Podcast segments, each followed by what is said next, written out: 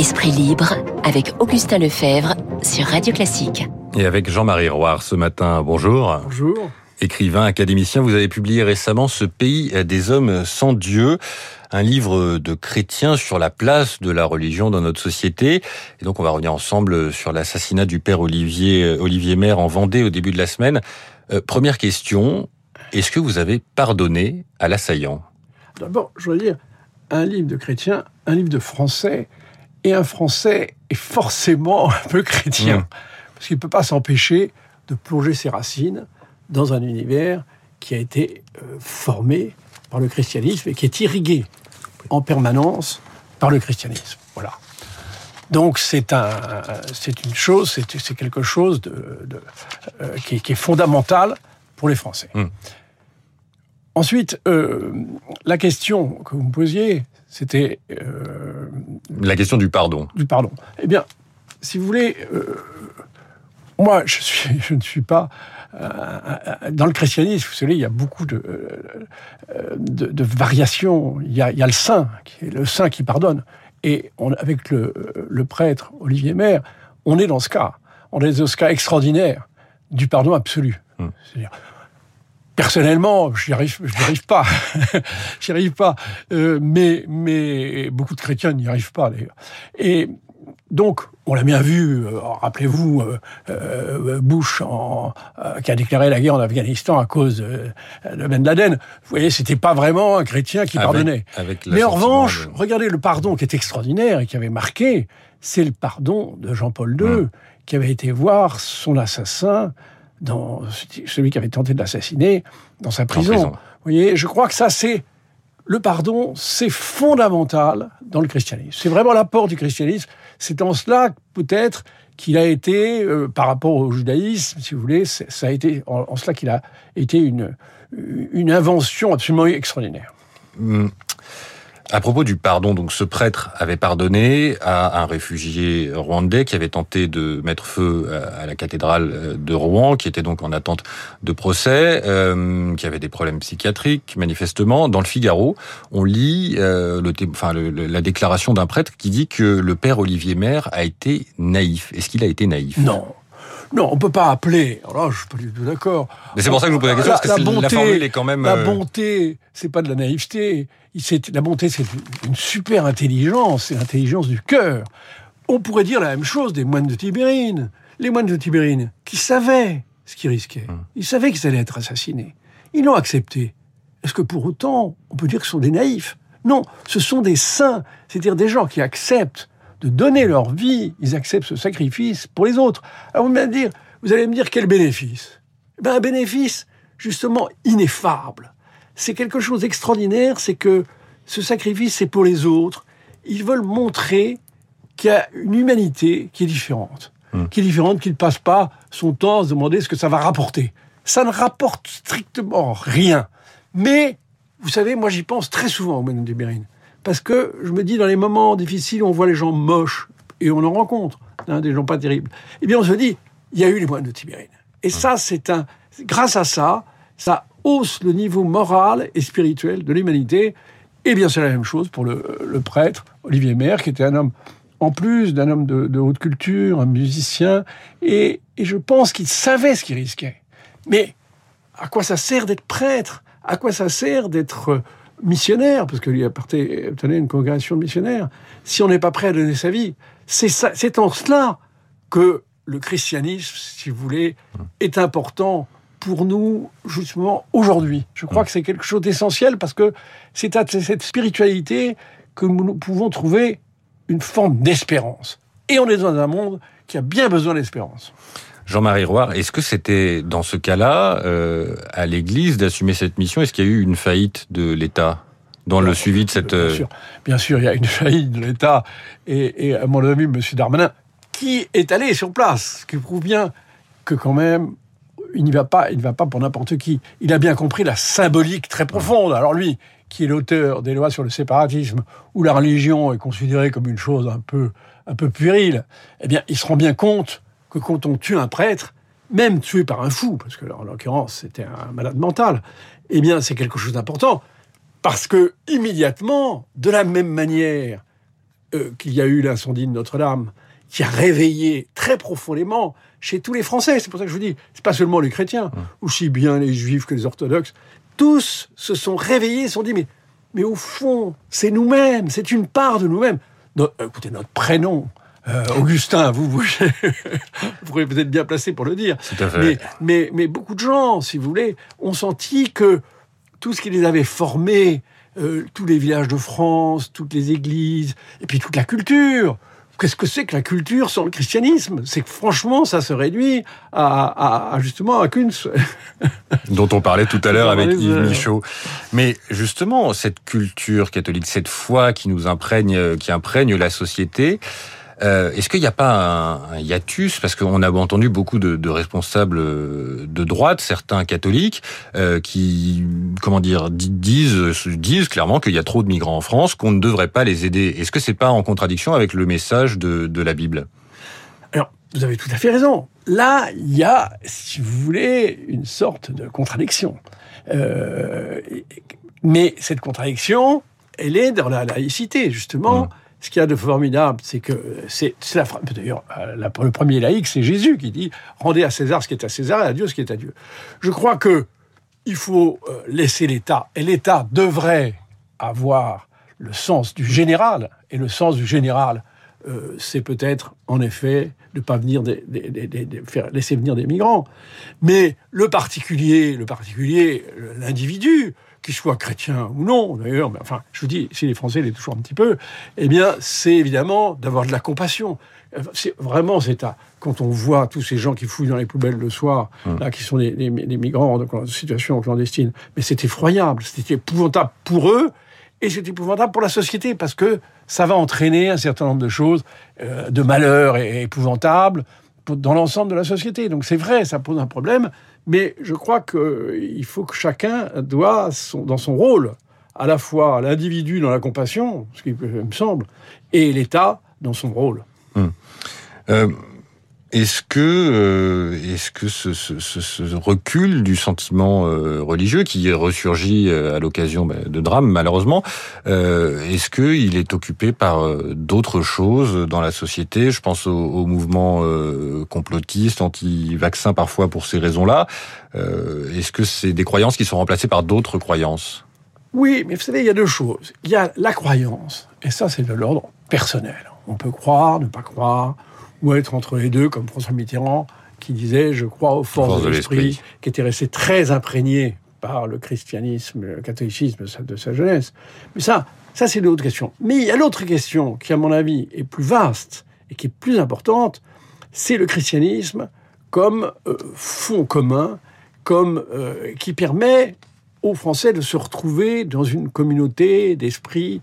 Ce qu'ils sont a été tissé par le christianisme. C'est pour ça les, racines chrétiennes de, la France sont indiscutables. Enfin, la France mm. ne naît pas, euh, contrairement à ce que pensent Mélenchon et Darmanin euh, avec, au XVIIIe siècle, elle naît avec le, avec le baptême de Clovis. Donc, c'est très profond, il y a eu une irrigation extrêmement profonde qui a fait ce que nous sommes, ce qui a fait ce pays de la liberté. Vous savez que la, France est quand même un pays, c'est en, 1315 que le roi euh, Philippe le, Hardy a, décidé, a décrété dans un édit, il a dit le sol de France affranchit l'esclave qui le touche. 1315. Mmh. Vous voyez Eh bien ça, ça vient du fond chrétien, si vous voulez, de dire la personne humaine est intouchable, on n'a pas le droit de transformer quelqu'un en esclave. Jean-Marie Roy, dans ces cas-là, est-ce que euh, vous voyez l'islam comme une menace, la religion entière et pas seulement les fanatiques qui commettent des attentats sur le... le thème de mon livre. Je dis qu'au fond, on a peur de l'islam et que à certains moments, euh, bien, entendu, le terrorisme est une chose qui, bien sûr, qu'il faut essayer d'éradiquer. Mais qu'en même temps, je crains que l'islam ne soit fort parce que nous sommes très faibles notre civilisation est en train, la civilisation française que nous avons aimée, on le voit bien, elle est en train de s'effondrer, pas seulement à cause des réseaux sociaux. Mais à cause de quoi, du coup? Mais à cause de quoi? Parce que ces, ces piliers, c'était fondé sur trois piliers. C'était très bien dit par un, philosophe allemand qui s'appelle Curtius, qui a fait un livre sur la France qui est magnifique. Il disait c'était l'État. Bon, l'État est en mauvais état. Euh, ensuite, c'était le, le christianisme, qui était un élément fondamental de culture et en même temps de rassemblement et d'horizon. Et puis enfin, troisième point, c'était la littérature. Étrangement, la littérature, qui était une caisse de résonance de justement la religion, parce que euh, tous les grands livres sont, ont souvent été d'inspiration chrétienne, comme tous les grands tableaux, eh bien, cette, cette littérature, c'était le bien commun. Tout le monde, vous savez, même au, certificat d'études, les gens savaient qui était Victor Hugo, savaient qui était Racine, la princesse de Clèves, tout le monde le savait. Maintenant, franchement, on a l'impression que les gens ne le savent plus. Donc, cet élément, ces trois éléments qui ont disparu, c'est vraiment. Et on se demande par quoi on va les remplacer. Mmh eh bien, c'est une, très forte diminution et une décadence de l'idée de la civilisation française, qui est pourtant tellement essentielle et qui nous est enviée dans le monde entier. Mais euh, je voudrais parler d'un aspect qui, va être très important. C'est, vous savez, euh, c'est passé un peu inaperçu, le pape a, dans un, motu proprium, c'était une, instruction donnée aux évêques. Et voilà, eh bien, il, a, a l'instruction donnée aux évêques il a demandé qu'on supprime maintenant, à partir de, les décrets vont paraître euh, en septembre, la, messe en latin. Voilà, le rite euh, tridentin, qui vient du, Concile de Trente. Et, ça, c'est extrêmement grave. C'est extrêmement grave parce que ça va apporter justement, au moment où l'Église, et l'Église de France, est déstabilisée, on voit bien, les gens vont point à la messe, et puis le caractère, c'est vrai, général de notre société, qui est une société très matérialiste, où le spirituel passe tout à fait au second rang, eh bien, c'est vrai que ça va être un élément de déstabilisation parce que ça va déchirer encore les chrétiens, alors que euh, le but est de les rassembler hein, en unifiant les règles liturgiques. Euh. vous savez bien que, que ça ne va pas les rassembler. Et si des gens aussi intelligents que euh, Jean-Paul II et, Benoît XVI avaient fait ce qu'ils appellent un, un indulte, c'est-à-dire une exception, une dérogation, c'est bien parce qu'ils avaient senti que beaucoup de chrétiens souffraient. Vous savez, ça a été le problème de Vatican II. Vatican II, c'est de dire bon ben je dis pas ils n'ont pas fait table rase mais enfin ils ont éliminé un certain nombre de choses qu'ils trouvaient pas très modernes mais mais ce qui, l'ennui c'est que dans une religion vous avez besoin moi je je suis pas très pratiquant mais, enfin j'aime beaucoup c'est ce que disait Lévi-Strauss il disait je ne suis pas croyant mais j'adore parler avec des gens qui mmh. croient. Eh bien, euh, c'est vrai que c'est une, c'est une nécessité de, La tradition est une nécessité. Et si on vous dit, moi par exemple, je vous donner un exemple, euh, quand j'étais enfant au catéchisme, euh, s'il fallait pas prendre l'hostie dans sa main, c'était un péché mortel. Maintenant, vous voyez le prêtre qui vous donne l'hostie. Donc, tous ces changements sont, ont, ont créé une forme de déstabilisation. Et il faut respecter, je vois pas, l'intérêt qu'a le pape, qui est un homme très respectable, bien entendu, mais de faire de la peine à un certain nombre de chrétiens qui ont plaisir à... Et puis, vous parliez tout à l'heure d'esthétique. Oui, avec parlant, parlant, du Méchaud. Et ce qu'il disait sur le, sur le mobilier urbain est très juste. Mais il y a une esthétique de la religion. Vous aimez parce que c'est beau. Moi, je reviens de l'abbaye de la Grâce. J'ai fait une petite euh, pour me faire pardonner mes péchés, je suis allé quelques jours dans cette abbaye merveilleuse près de Narbonne. Et vous avez les chants grégoriens, bien sûr, la messe en latin. Mais c'est d'une beauté, mais c'est extraordinaire. Et je vous promets, même pour quelqu'un, j'étais avec un, ami qui n'était pas du tout chrétien, qui était juif, et eh ben, il, était, ému. Il trouvait ça très, très beau. Donc, il y a une esthétique du christianisme.